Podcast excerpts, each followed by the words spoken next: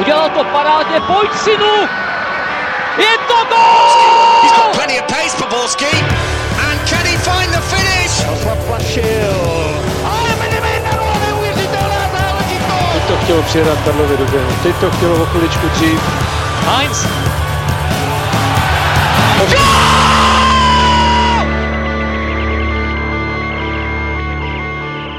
Dobrý den, milí posluchači, vítáme vás u dalšího dílu Fotbal Fokus podcastu.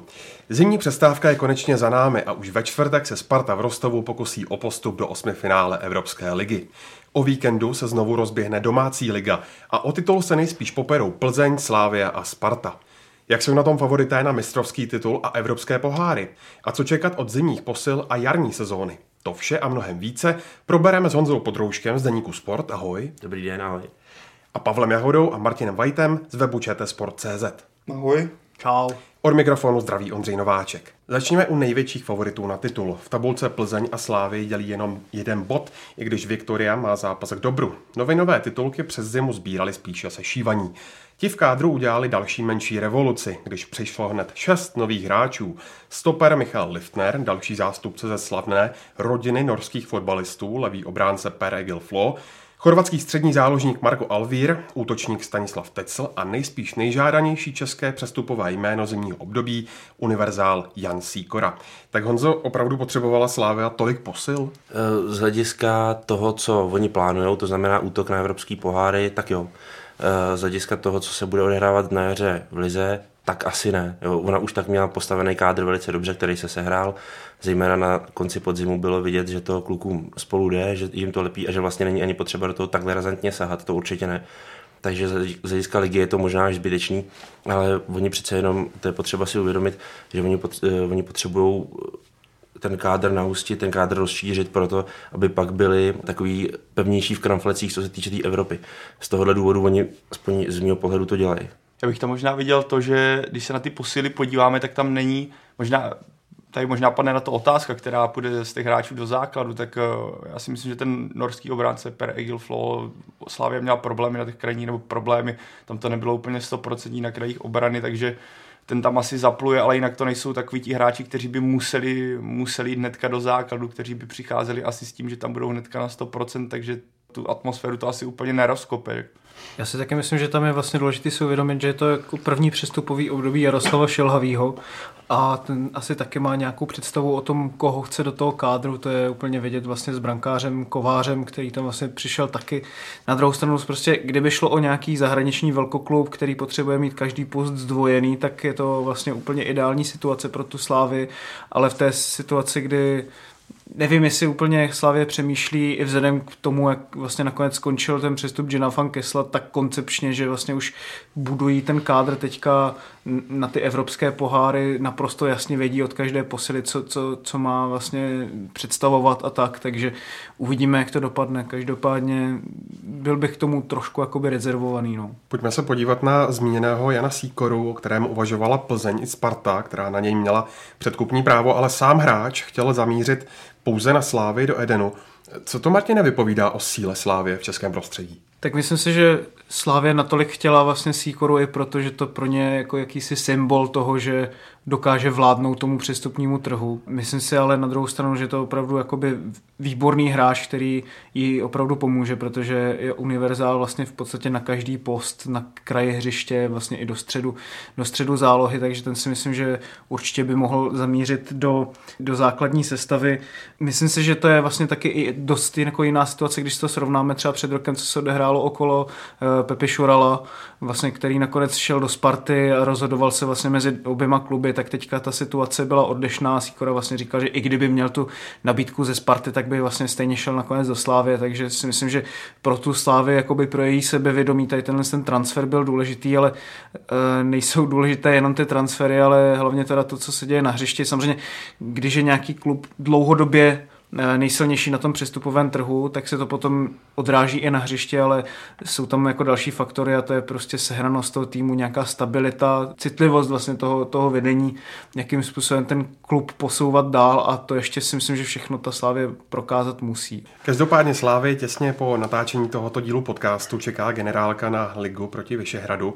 Sedm přípravných zápasů už má ale za sebou a připsala si v nich vůbec první prohru pod koučem Jaroslavem Šilhavým. Jinak se ale sešívaným celkem dařilo. Eh, Honzo, jak se ti zdály výkony Slavie před začátkem jara? No, to se musí rozdělit vlastně na ty zápasy, které Slavia hrála doma, což byl jeden se Žižkovem do, tý, do téhle doby, a pak ty na soustředění v Číně a ve Španělsku.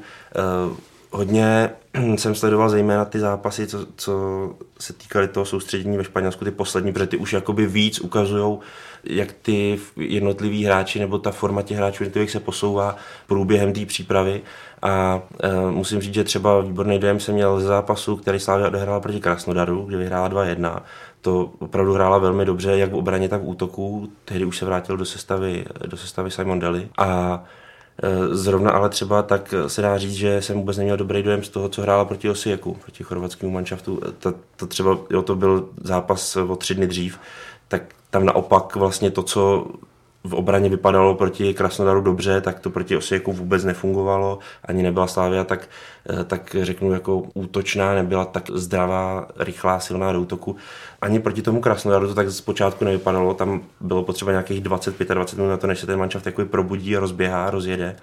E, nicméně to, v jaký je Slavia formě, je dost v tu chvíli jako nečitelný, jo, musím říct. I na, I na základě toho, co člověk vidí v těch zápasech, a viděl jsem opravdu všechny její zápasy přípravný, tak stejně musím říct, že ta forma její je v tu chvíli nečitelná. Ty přípravný zápasy stejně jsou takový, bych použil znova to slovo nečitelný, že i kdyby tým vyhrál desetkrát v řadě, tak po tom sezóně to může dopadnout úplně jinak. Naopak vzpomeňme na Plzeň minulý rok, která prohrála v generálce nula tři, teďka nevím s kým, a pak jarem projela tak, jak projela. Plzni generálka nevyšla, když prohrála s druholigovým korejským Daejeonem nula dva. Z osmi zápasů vyhrála čtyřikrát, porazila Odense, remizovala s C S K A Moskva. Martine, co se dá vyčíst z plzeňské přípravy a mění se do jara něco ve hře nebo systému Viktorky?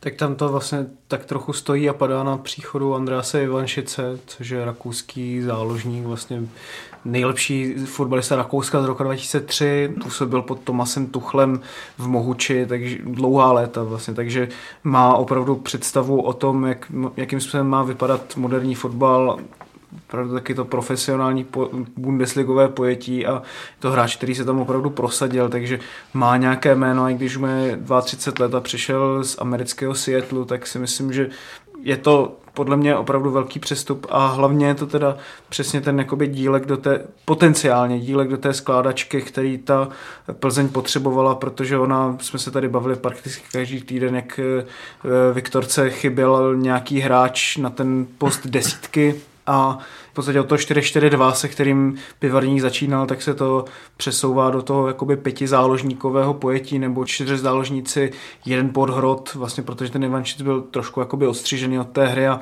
nebylo to úplně přesvědčivé, ale myslím si, že pokud si to sedne, tak vlastně Plzeň může najít opravdu výbornou alternativu za to, co dlouhá léta hrál Daniel Kolář. Já si myslím, že obecně, co, co jsem viděl třeba ten zápas C S K A, tak ta Plzeň hrála v dobrém tempu, měli výborný, teda zorganizovaný ten přechod do útoku a přechod do obrany, akorát v pořád jakoby vlastně mají ty problémy středem hry. Hořava se mi líbil, dobře to dirigoval, ale opravdu uvidíme až vlastně v těch zápasech a Plzeň vlastně bude muset najít co nejdřív ideální sestavu, protože hraje ten první zápas s Příbramí a potom už je hnedka čekají vlastně tři naprosto klíčové zápasy, tam má Zlín, Slávy a Liberec, takže tam v podstatě už se předčasně může rozhodnout o titulu. Plzeň vedla Ivanschitze, jak už se zmínil, přivedla i zlínského kapitána, stopera Tomáše Hájka a taky slovinského levého obránce Erika Janžu. Na západ Čech se vrátil také záložník Martin Hryjen. A Honzo, jaký potenciál a charakter mají tyhle posily? Zdravíme Jakuba Konečného. Co se týče Erika Janži, tak ten už tu chvíli se tlačí do základní sestavy, alespoň to přiznal trenér Roman Pivarník a pro Davida Limberskýho jedině dobře, protože on ačkoliv velká osobnost týmu, tak přece jenom už ve svých letech potřebuje někoho, kdo mu dodá takovou novou motivaci do toho trénování a do toho boje sportovního. takže na tom není vůbec nic špatného a naopak je dobře, že vlastně Plzeň už se zase chystá na případný odchod velké osobnosti. Jo. Tak za Erika Janžu teda mluví to, co o něm řekl už Roman Pivarník, že se tlačí do základní sestavy. A co se týče Tomáše Hájka, to je zase taková příprava na léto, kdyby náhodou třeba už se stalo to, že Roman Hubník by opustil tým nebo někdo jiný, tak aby byli schopni ho nahradit. Já teda obecně jsem trošku skeptický vůči zlínským posilám, protože Zlín jako tým se mi hrozně líbí. A jako hraje strašně koukatelný fotbal. Je to jako opravdu, když si člověk pustí Falstaff Zlín, tak ho to baví, jo, je to, je to smršť, opravdu to, to lítají ty balony dopředu, není tam žádná dlouhá mezihra a všechny ty, všichni ty hráči na to jsou nastavení, ale pak když je vytrhnete jednotlivě z toho manšaftu a dáte je, ať už do Plzně, tam je už třeba ten příklad s Tomášem Poznarem, který ho brali předtím, anebo je dáte třeba do Slávie, příklad Lukáš Železník, tak najednou je vidět, že ten hráč trošku v tom týmu zapadne, není tak, jako, není tak důležitý pro ten tým v tu chvíli najednou, jako byl v tom Zlíně. Jo. A z tohoto důvodu mám trošku skepsi. Jiná zase je úloha, teď, se, teď jsme se bavili o útočnících, jiná úloha je toho stopera. Tam si myslím, že by třeba k takovému razantnímu poklesu, co se týče významu pro tým, nemuselo dojít. To je ale otázka, až vlastně Tomáš Hájek začne hrát, co se ukáže. No. A Martin Hryjen, ten měl vynikající výkony v přípravě. Asi ve dvou nebo třech zápasech, co jsem viděl, tak se prokazuje jako dobrý fotbalista. A já si ho pamatuju ještě třeba z Českých Budějovic, z Brna, že jo? A na něm je znát, že on jako fotbalista je výborný, byť třeba někdy mohl mít nějaký výkonnostní úlety, to je jednoznačně pravda, ale, ale jako potenciál, to, co v něm je, tak je podle mě pro Plzeň ideální. Já si myslím, že vůbec jako by Plzeň asi posílala úplně přesně na těch postech, na kterých potřebovala posílit, zalepila díry, zalepila potenciální díry a, a i vlastně, co se týče té kvality těch hráčů, tak vlastně relativně dostali asi to nejlepší, na co, na co vlastně nějaký český klub jako by mohl dosáhnout. Pokud teda odhlédneme od Jana Sýkora, ten si stejně nemyslím, že úplně jeho budoucnost vidím na levém obránci, to bych asi úplně neřekl. Samozřejmě u toho Ivanschitze může hrát roli to, že je mu třicet dva let, je to zahraniční hráč, s čímž vlastně v plzeňské kabině dlouhodobě jakoby jsou problémy s tím, jakým způsobem je tam přijímají. Tam to hodně bude záleží na tom, jestli on se chytí nebo ne, jak to potom vlastně bude hodnocený celá ta vlastně přestupová zima, ale myslím si, že potenciálně vlastně jakoby plzeňské vedení teďkom v té země udělalo maximum, které mohlo. No. Já si myslím, že u Ivanschitze, jak říkal Martin, tam bude hodně, nebo na, na hře Plzně bude hodně záležet, jak on se chytne, jestli se teda dostane do toho tempa. Mi připomíná takový příchod Pavla Horváta, že ty hráči kolem něj budou muset hodně běhat a on, pokud se chytne, tak bude rozdávat ty skvělé přihrávky, na což, na což by lidi mohli slyšet, na což by lidi mohli chodit a Plzeň taky bude potřeba, aby se chytl Michal Krmenčík. Já si myslím, že on přípravy nedal snad, možná dál teďka, ale nedává góly příliš. A to bude jen základ, aby tady tenhle spolupráce, když tak Ivanschitz Krmenčík fungovala. No. Ano, Plzeň má teďka ten tým dobře doladěný, myslím, že David Limberský bude mít tu motivaci konečně postaráno. Konečně někdo bude šlapat na paty. A i když hrál teďka dobře, tak tohle bude další motor. Já si myslím, že i na deníku Sport Pavel Janega dělal s Adolfem Šátkem dobrý rozhovor, kde je spousta informací k tomuhle. Nevytrhávejme vrbu. V druhé, části, v druhé části se podíváme na spartanský pohárový boj a také si srovnáme, který tým by mohl mít největší šanci na titul, ale i na sestup.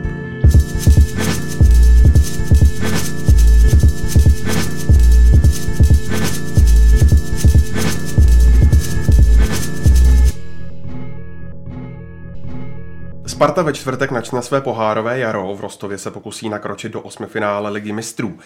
Martine, můžou letenští napodobit své loňské tažení? Je ten kádr a tým jako takový silnější než před rokem podle tebe? Tak loni oni měli obrovskou fazonu směrem dopředu, i když to bylo takové neurovnané, ale úplně parádně se na to koukalo, takže to si myslím, že letos to úplně nebude.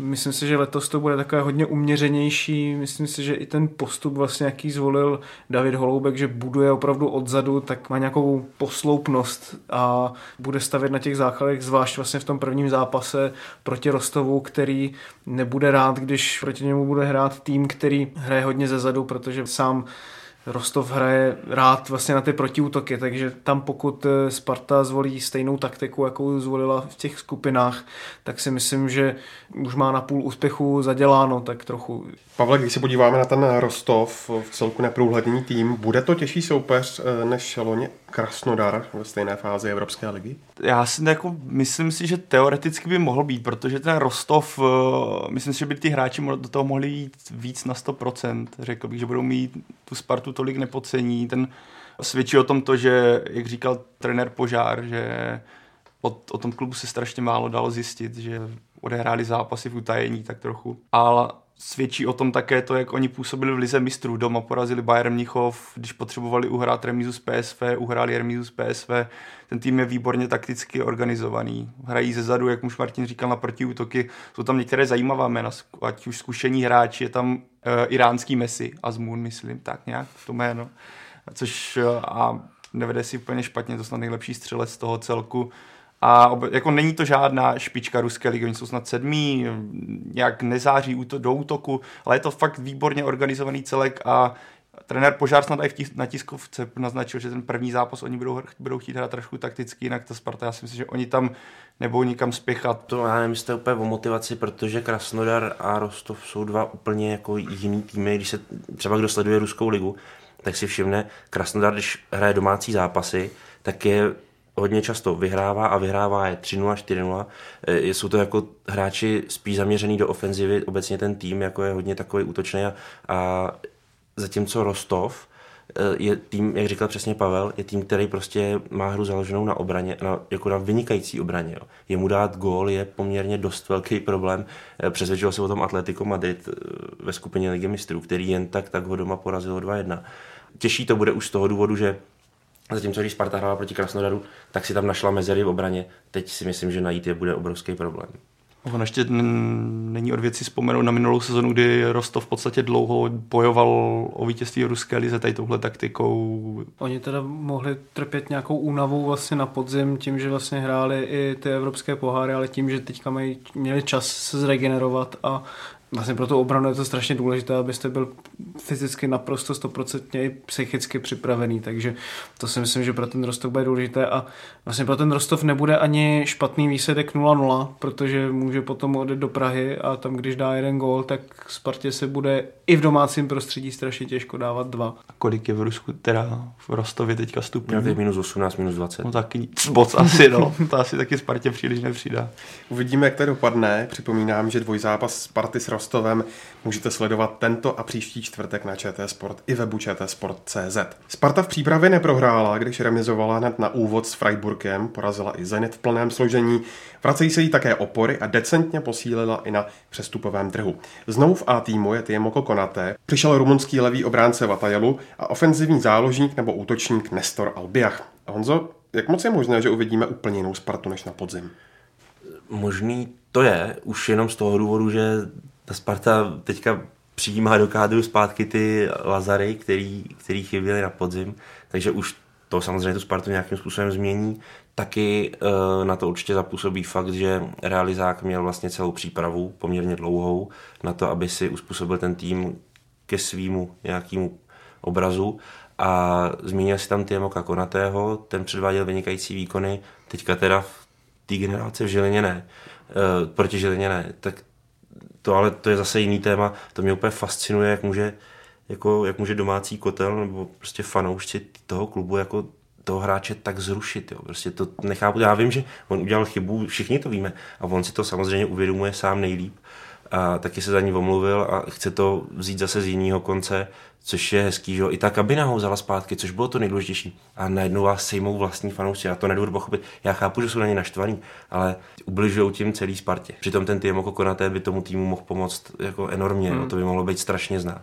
Já, já myslím, ho beru že jako novou posilu v podstatě, to je, on pod, to říkali trenér Požár, že to je v podstatě hráč, který má vlastnosti, které, které Spartě na podzim strašně chyběly, rychlost, který hráč dokáže jít takhle jedno na jedno v české lize.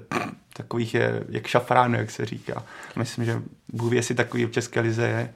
A to nejsou podle mě fanoušci, to je nějaká masa, která se snaží, se, doufám, že nikdo nesejme potom, ale neberu takové fanoušky jako fanoušky. Tak e, u toho Konateho to samozřejmě bude prostě podle mě hodně hráč, který závisí na tom, jaké jeho třeba sebevědomí a podobně. Podle mě pro Spartu byl opravdu velký luxus při, tom, při té velké marotce na podzim ho vlastně si nechávat v té juniorce a už tohle by si podle mě ten Kotel měl asi uvědomit, že ten hráč za to zaplatil tím, že v podstatě půl roku nehrál vůbec fotbal. Jo. Takže si myslím, že tady už by to mělo být jako principem, co jsme si, to jsme si. Osobně jsem hodně zvědavý na Nestora, protože toho mám hodně rád z Dukly. Vždycky, když jsem ho viděl naživo hrát, tak si myslím, že ono to ještě víc vynikne, než třeba v televizi, jakým způsobem se skvěle hýbe na hřišti, je fantasticky technický, výborný do, do souhry, takže pokud tohle z toho Spartě vyjde tady ten přestup a nějakým způsobem ho zapracovat do toho kádru, on ještě navíc docela jakoby variabilní na různých postech, takže taky si myslím, že pro Spartu může hrát roli to, že mám takový trochu z toho pocit, že i to vedení je takové jednotnější a, a je to tam víc takové vlastně i ten trenérský a realizační tým, že to funguje tak nějak jako na jedné ose teďkom a, a myslím si, že je to vyřešeno. Já jsem, já jsem na tu Spartu strašně zvědavý, když to vezmeme ten podzim, kdy se dostal trenér Holoubek v podstatě k týmu a byl tam ten Lazaret, jak se tady o tom mluvilo a bylo to takový, uhrál spoustu jako skvělých výsledků, hlavně v Evropské lize, ale prostě s tím týmem, co měl, tedy spoustu mladíků a lepilo se to, jak se dalo. A teďka se dostane k týmu, který je asi v současnosti až na Tomáše Rosického a Václava Kadlece v podstatě stoprocentní, tak jsem strašně zvědavý, jak se teďka toho ujme, jak to bude vypadat ta hra obecně. A jinak, co se ještě to bych dodal k tomu Konatému, je možná dobře, že začíná Sparta právě v tom Rostově, že řekněme příklad, kdyby tam dal dva góly, tak už se bude daleko hůř na něj pískat, než... A možná bych mu to asi přál, kdyby tam Sparta vyhrála třeba dva nula, aby dal dva góly a potom by to vypadalo hnedka jinak. Mimochodem, Pavle, myslíš si, že Sparta zvolila s tím zastřešením od hlavního trenéra Tomáše Požára a jemu podřízenému vlastně Davidu Holoubkovi správně? Asi ano, když to tak trenér Holoubek podle mě si tam sedl jak hráčům, tak fanouškům. Teďka až Jaro teda na, na sto procent ukáže, jak on na tom je, nebo jak s tím týmem dokáže, tak silným týmem dokáže pracovat, ale za té konstelace hvězd, jak už to bylo, jak se to ukázalo, tak je to podle mě ideální řešení v současnosti. Já o tom nejsem až zase tak přesvědčený, že to je jako dobrý řešení, protože ono, základ pro dobrou práci, pro to, aby ta práce měla výsledky, tak je ten, aby realizační tým, to znamená tým, který vlastně vede celé to mužstvo, který mu dává nějakou tvář a který ho staví, tak by měl být v každém případě jednotný. Proto se to dělá tak ve většině případů, že je hlavní trenér a ten si přivede svoje asistenty a tak dále, lidi, kterým věří, se kterými má velmi podobný pohled na fotbal, a nebo když ne, tak jsou tam nějaký drobné nuance, kdy mu ty jeho kolegové vlastně udělají takový ten, um, ten protipol, jo? Udělají mu prostě takový ten protinázor a aspoň vznikne debata plodná třeba. Jo? E, nejsem si jistý, jestli tohle je ten případ úplně, a když už se bavíme ještě o Davidu Holoubkovi, tak ještě taky z jedné strany existují zprávy, kdy ne všichni hráči jsou mu úplně naklonění. Jo. To znamená, úplně bych v tom neviděl jenom to dobrý prostě. Jo. Byl bych jako opatrnej, ne, nevím, jestli všichni prostě jdou za Davidem Holoubkem, jako z toho mužstva. Jako. Proč myslíš, že najdou? Já si myslím, že je to daný i nějakýma takovýma osobnostníma rysama.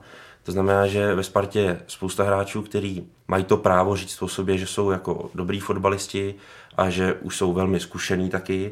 A najednou je vede prostě člověk, který nemá takový životopis a nemá to za sebou tolik, aby třeba oni byli schopní si říct jasně, říkej nám, co chceš a my budeme všechno na sto procent jako brát a...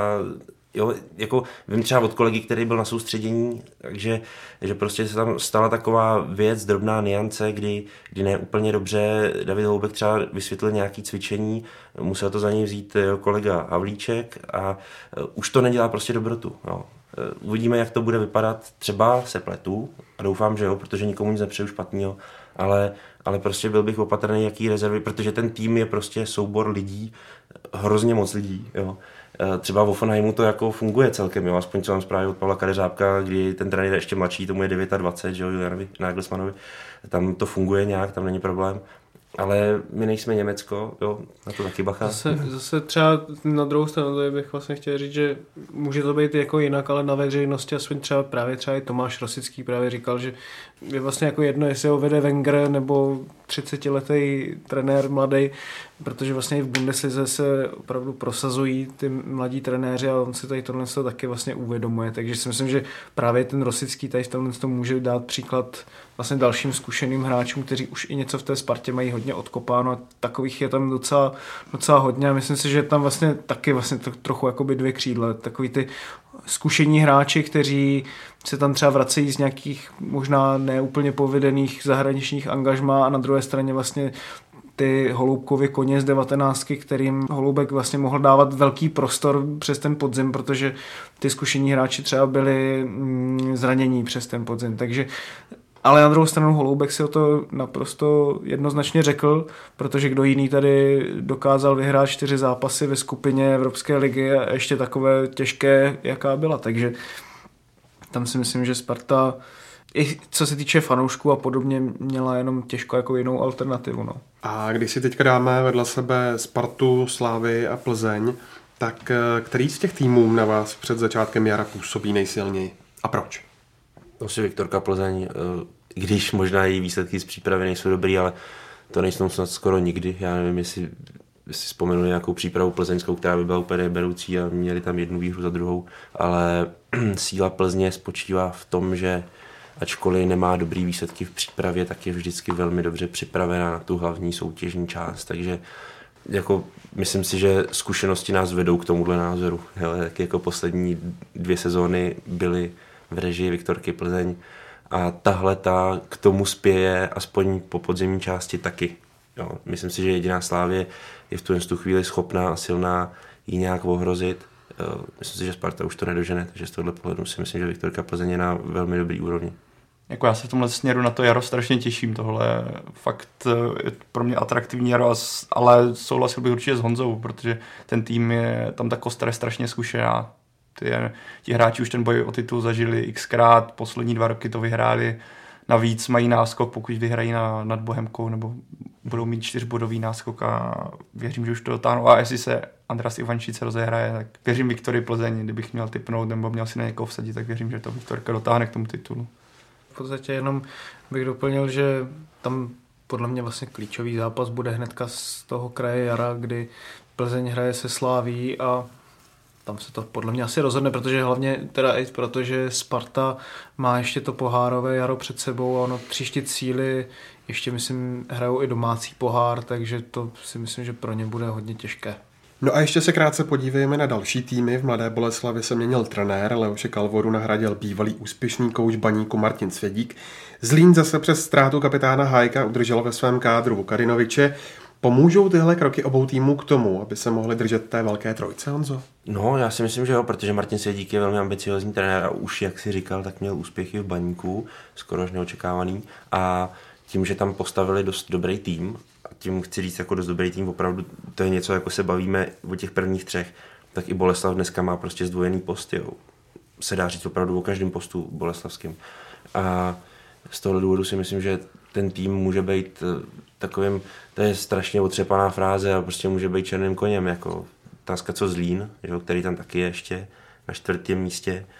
Je to tým, který taky, ale bohužel, byli jsme toho svědky v minulý sezóně, kdy měl taky výborný podzim a jaro úplně šílený prostě, to byl rád, že se ještě vlastně zachránil, se dá říct. A tak jsem zvědavý, jestli to, na to si dají pozor, myslím si, že teda určitě jo, no, ale, ale jestli udržejí tuhle tu nastavenou laťku, to si nejsem úplně jistý.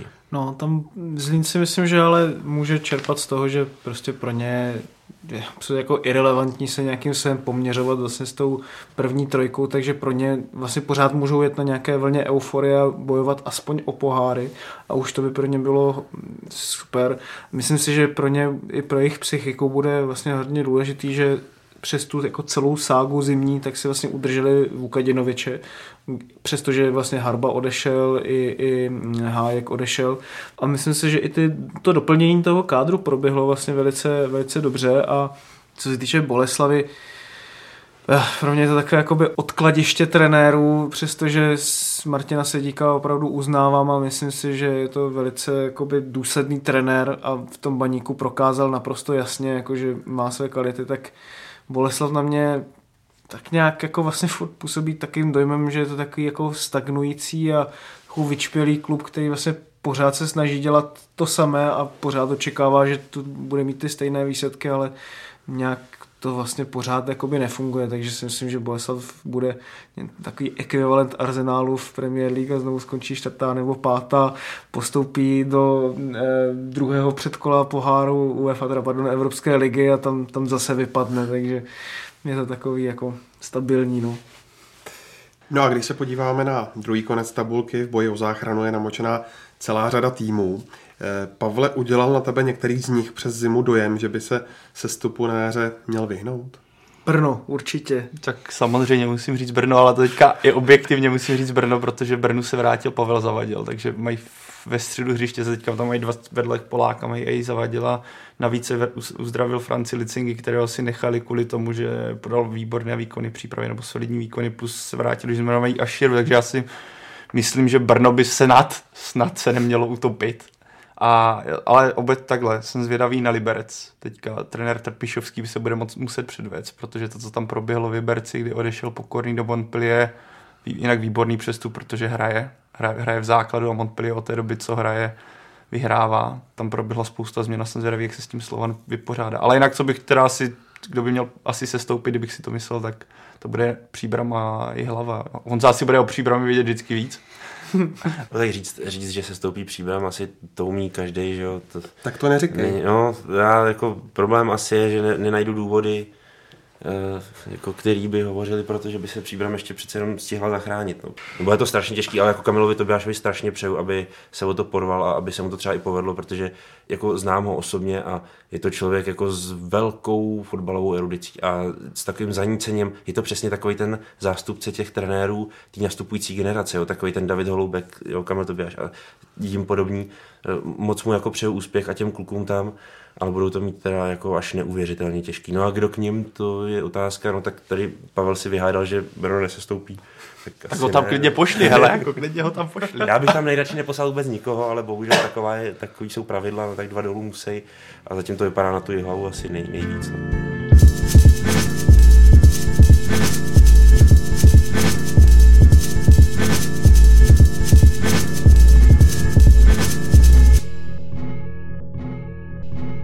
Česká liga sice přes zimu byla v hibernaci, to se ale nedá říct o většině elitních soutěží.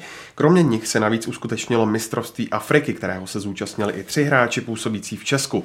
Slávisté Ngadžu a Deli a Spartan Costa. Právě o mistrovství Afriky, ale i o francouzské lize jsme si povídali s redaktorem Eurofotbalu Dominikem Zezulou. Ahoj Dominiku, mistrovství Afriky skončilo naprosto nečekaným triumfem Kamerunu, ze kterého se radoval i slávista Ngadžu. Kamerunu odřekli účast velké opory a nic se od něho nečekalo. Co nakonec podle tebe stálo za vítězstvím lvů a jaký mm, podíl na tom měl právě e, slávista? Tam je zajímavý, že v podstatě ten příběh toho kamerunského týmu má takový až jako filmový kvalit, že ta země je samozřejmě tradiční velmoc, nebo řadí se k nejsilnějším historicky africkým nároďákům. Je to zajímavé, že poslední tři vítězové poháru, to znamená Nigérie dva tisíce třináct, loni dva roky zpátky a, a letos Kamerun, tak mají společný to, že to jsou tradiční velmoci, od kterých se ale zrovna v tom roce nečekalo, že by mohli uspět. Chyběly jim největší hvězdy, Slorům dva roky zpátky poprvé chyběl Drogba, poprvé za snad deset let jako se nepočítalo s tím, že by to měli vyhrát. No a Kamerun letos byl považovaný za outsidera, tam se ani moc jako nepovalo, že... že by mohl promluvit třeba do bojů o medaile, na tož, na tož to celý vyhrát. A já si myslím, že uh, africký pár v tomhletom už, už teďka po, těch, po tady těch třech edicích si asi můžeme říct, že mezi tím je nějaký jako patent. A že uh, tady ty týmy mají společný uh, nějaký takovýto uh, ten odklon od individualismu k nějaký týmový souhře, k nějakému sepětí, um, takový tý snaze nějak to všem jako těm pochybovačům ukázat. Což uh, zrovna v tom africkém prostředí nebývalo vždycky uh, standardní.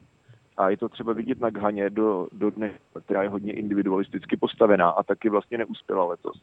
Takže takový to jako obyčejný, ta obyčejná týmovost, ta ochota táhnout za jeden pro vás, ochota útočných hráčů se třeba jako vracet hluboko do, do hřiště nějaký. Mm-hmm. A i když ty hráči třeba post po postu nejsou kvalitativně tak dobrý, jako třeba u té Ghany nebo u Alžírska nebo u, u Břeží, tak v podstatě fungovaly tím, že byla taková ta, jako, taková ta jednotka bez hvězd, na čemž má samozřejmě obrovskou zásluhu hlavně Hugo Broz, vlastně trenér, který nic moc nečekalo a který to dokázal stmelit ukázkově. Ty už si to trošku nastínil, Kamerun ovládl africký pohár národů po patnácti letech a tentokrát s poměrně mladým týmem. Jaký má jejich kádr potenciál třeba i do mistrovství světa, které se koná e, příští rok v Rusku? Tam je samozřejmě otázka, jak se k tomu postaví k tady téhle situaci ty hvězdy, které odřekly účast Kamerunu. Což je třeba uh, Joel Matip Joel z Liverpoolu, který slavně s Liverpoolem během, během konání poháru nevyhrál jediný zápas. A Broz to uh, vlastně postavil na té uh, na té africké scéně tak, že, nebo na té africké půdě, takže třeba uh, Kamerunci měli dvě, vlastně poslední dvě velké hvězdy, což byly Nicolas N'Kulu a uh, Vincent Aboubakar. A je zajímavý, že oba tady, když se ustálila ta sestava, která pak jak získala zlato, tak oba tihle borci byli na lavičce a místo nich hráli právě Ngedžu a taky Ndip També, to znamená legionáři z České a Slovenské ligy. A to je, to je něco, co uh, fungovalo v nějak v kontextu toho afrického poháru.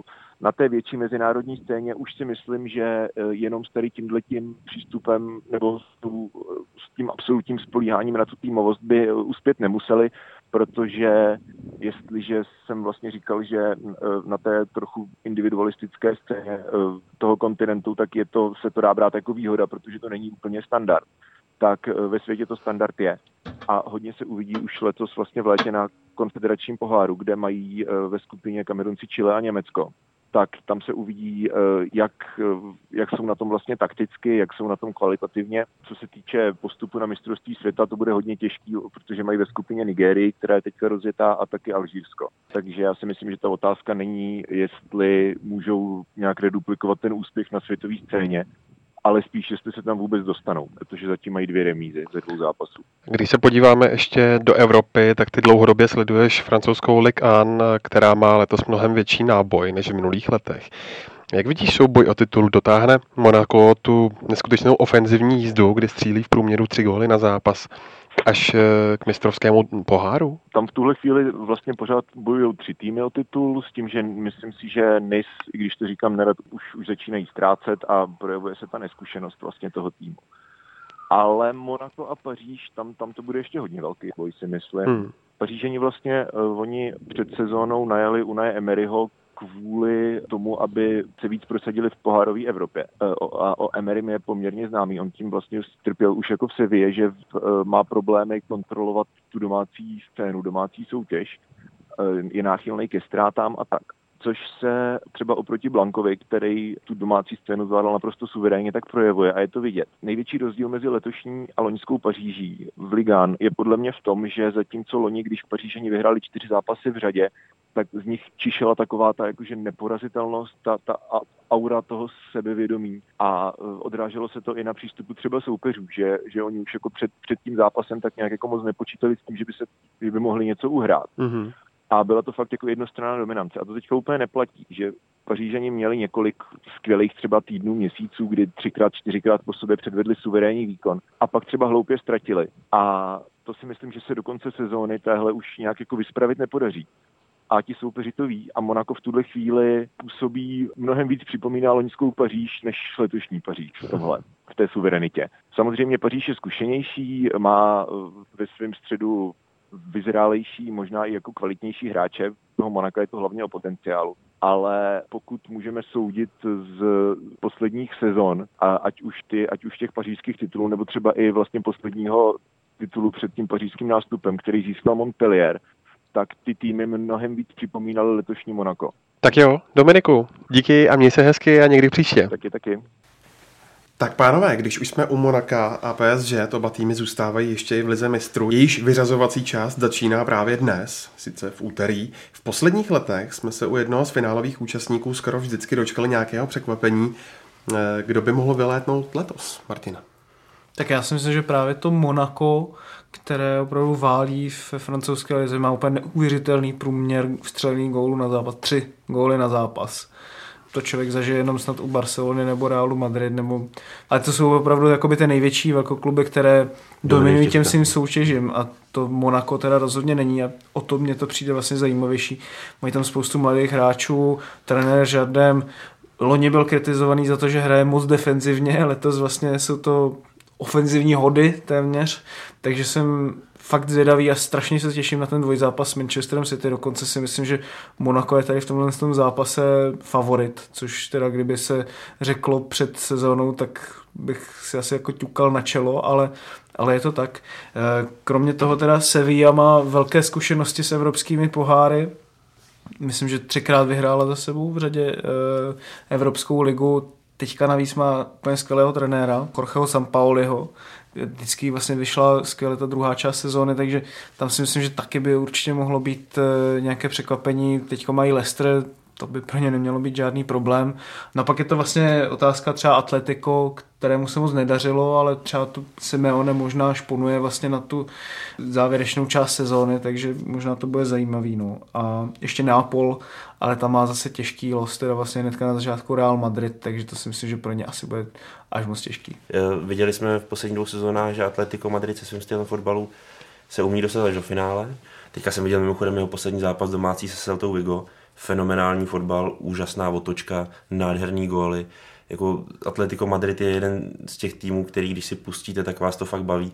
A hlavně navíc ještě oni dokážou právě ty zápasy. Teď, teď jako možná vidíme trošku v té španělské lize nějaký malinký rezervy výsledkový, ale přece jenom oni jako dokážou prostě vyhrávat, dokáže to být úspěšný tým, dokázali to v minulých sezónách bohatě. A jak tady ještě Martin zmínil Neapol, tak to je další tým, na který doporučuji prostě lidem, kteří baví fotbal, se koukat. Jo. Prostě pustit si sérii A, pustit si tu Neapol nebo to Monaco ve francouzské lize. To jsou fakt takový takový ty typy, jo, který... Já vždycky si každou sezónu vyberu někoho, nějaký tým, že se opravdu snažím sledovat hodně ten fotbal jako ze široka, každou tu ligu nějak. A pouštím si na různých streamech ty zápasy, nebo i doma mám jako hodně kanálů v televizi, tak, tak to všechno jako tak nějak sjíždím a, a jako umím, umím opravdu jako celkem dobře poradit si, myslím, který týmy se dají jako dobře sledovat. A v té sezóně rozhodně je to Neapol, Monaco a, a Atletico Madrid, tak to asi, asi by někdo typnul jiný, že jo? U té Neapoli, když tam výborné, nebo už myslím, že už je zpátky, že už se jí vrátil Milik. Ještě ne. Ještě ne, ještě ne. Ještě ne. No, tak to se nevrátil, tak má. Ale podle mě už ale... se říkalo, že má být zpátky, ne? No, no ale... Ano, ale pořád ještě jsou bez no. ní. Tak jsou v pytli. Každopádně no. mají Mertense, což si Mertense, myslím, že je asi jeden z nejlepších hráčů na světě momentálně v té jeho formě, jakou má. Škoda, že je mu dvacet devět let. Škoda, protože jinak by to byl hráč pro Barcelonu. Už mu dvacet devět let. Já si myslím, že mnohem mladší. Za, za, za tři roky do Plzně. No. To nikdy neuvědomil. A to je, to je přesně, to jsem chtěl říct, je to, je to fenomenální hráč. Jako, on už má snad tři hat-tricky v této sezóně. A to, co dokáže s balonem, tak to, to on si v pohodě zadá klidně s Messim. Já se budu takhle rouhat klidně, jako vůbec mi to nebude vadit. On má geniální pohybovou kulturu. Je to i daný tím, že oni jsou podobně vejškově na tom, jo, ale je prostě škoda, je tam ten handicap, on hrál totiž jako vrcholový fotbal až někdy od dvacet dva let, což je taky problém, jo. Taky prostě ztratil mnoho let, že jo, kdy vlastně ty kluci už uh, jiný jako v tom top fotbale už byli víceméně zakořeněný, on teprve do něj přišel, jo. Má strašný handicap v tomhle tom a proto vlastně to, že už je mu teďka dvacet devět, už asi přišel o ty, o ty obrovský přestupy, teďka ho chtěla naposledy Čína, tam on odmítl jít kvůli svýmu tátovi mimochodem. Taky jako zajímavý příběh, že, kdy on říkal, já tam nemůžu ani jít, protože táta pro mě ve fotbale udělal toliko ze mě na každý trénink, na každý zápas, vždycky mi fandil, chodil na každý zápas a já mu teďka nemůžu dělat to, že odejdu do Číny prostě jenom za prachama jako a, a navíc on by ani neměl tu možnost vlastně mě takhle podporovat na blízku. Takže je to strašně zajímavý člověk a strašně zajímavý fotbalista a pro něj má smysl sledovat Neapol. No. Tak o, něj, o něm, to, on má geniální fotbalový myšlení, podle mě některé ty loby, když, já nevím přesně proti komu to bylo, ale ten lob z vápna, to bylo něco neuvěřitelného, to jako, nevím jestli to, tak Messi to vymyslí, jakože to takový góly vidět je úplně, úplná rarita a člověk, srdce fotbalového fanouška plesá. Právě, že u toho Mercedes se mě třeba naproti, proti tomu Messimu právě zaujalo i to, že u Messiho tak trochu čekáte, co bude ten jeho další pohyb, ale on to udělá tak dokonale, že s tím si nikdo neporadí. A v tom Mertense on je taky nepředvídatelný, že i proto je to vlastně jako radost se na něho koukat a celá vlastně ta ofenzivní čtyřka Neapole je úžasná. Jsme na konci, kdo podle vás pozvedne trofej pro vítěze Ligy mistrů? Asi Barcelona. Mě to hodně připomíná tu sezonu třeba před dvěma lety, kdy Real začal pod Ancelottym skvěle, hrál úplně dokonalý fotbal, což se dělalo i teď, ale jsem viděl zápas se Sevillou, kdy to bylo úžasný a potom vlastně stejně tam měli problémy v obraně a, a prohráli. Teďka nemají úplně ideální formu, myslím si, že i to mistrovství světa klubu, i ta porce těch zápasů a to, že to obhajujete, tak není ideální pro ten tým. Barcelona naopak teďko, myslím, snad dvacet dva zápasů v řadě neprohrála, takže opravdu má to nakročeno skvěle. Bayern zase pod Ancelottim, bude to zajímavý, jak on to načasuje do těch největších zápasů, no. Protože oni nemají teda bůhví jakou formu, ale Lipsko, když o něco šlo, tak přejeli tři nula. Takže Barca podle mě teďka bude mít trošku problémy, když je to jako jeden dílek, že nemají pravýho beka do konce sezóny žádnýho a teďka, takže to bude otázka, no. A já typuju Juventus bez nějakýhokoliv vysvětlování, protože mi, a, ale přál bych to Atletiku, protože mi to připomíná Atletico, mi připomíná takovou dobu Valencie, která vždycky došla do finále, Nektorá, pak lehla a hm. přesně tak, a Gajska Mendit a Santiago Canizares, který tam breči, brečel, tak mi to připomíná, tak tenhle rok bych to přál Atletiku, aby to tam nějak kopali, ať si kopou to jakkoliv, klidně, ať. To jsem rád, že si po dlouhé době taky připomněl, protože já jsem byl tehdy do Valencie extrémně zamilovaný, já jsem byl malej a, a ta doba toho Hectora Raula Coopera, přesně Gajský Mendie, ty Zlatka Zahoviče a těch, těch hráčů, já jsem tě byl úplně fascinovaný, tenkrát jsem se i možná brečel, když prohráli s tím Bayernem na penalty to finále, protože to bylo to druhý, že oni prohráli první s Realem a druhý s Bayernem na penalty. No a jo, to, to byla jako úplně úžasná doba. Jako dneska třeba jsem velký fanda fotbalu Atletika Madrid, no, jako že těch hráčů jako Carrasco a Griezmann, to, tak jako těm, těm já to jako přeju hodně a myslím si, že oni i hrajou tak účelně, když vlastně se dostali dvakrát za sebou do finále Ligy mistrů, protože by to taky nemohli konečně už jednou vyhrát. A takový pěkný příběh Fernanda Torrese, který by se no, vrátil do Atletika, vykopal no. by tomu titul. Ježišmarja, to by, to by se psalo. To by se psaly knihy, filmy. Tak cokoliv. Jo. Tak uvidíme, pánové. Díky, milí posluchači, to je z dnešního Fotbal Fokus podcastu vše. Já připomínám, že nás najdete na webu čtsport tečka cz a kromě toho taky vždycky v malém předstihu a samozřejmě zdarma na Soundcloudu, iTunes a v dalších podcastových aplikacích. Pokud se vám Fotbal Fokus podcast líbí, budeme rádi za jakékoliv připomínky, ohlasy a náměty. Mějte se hezky.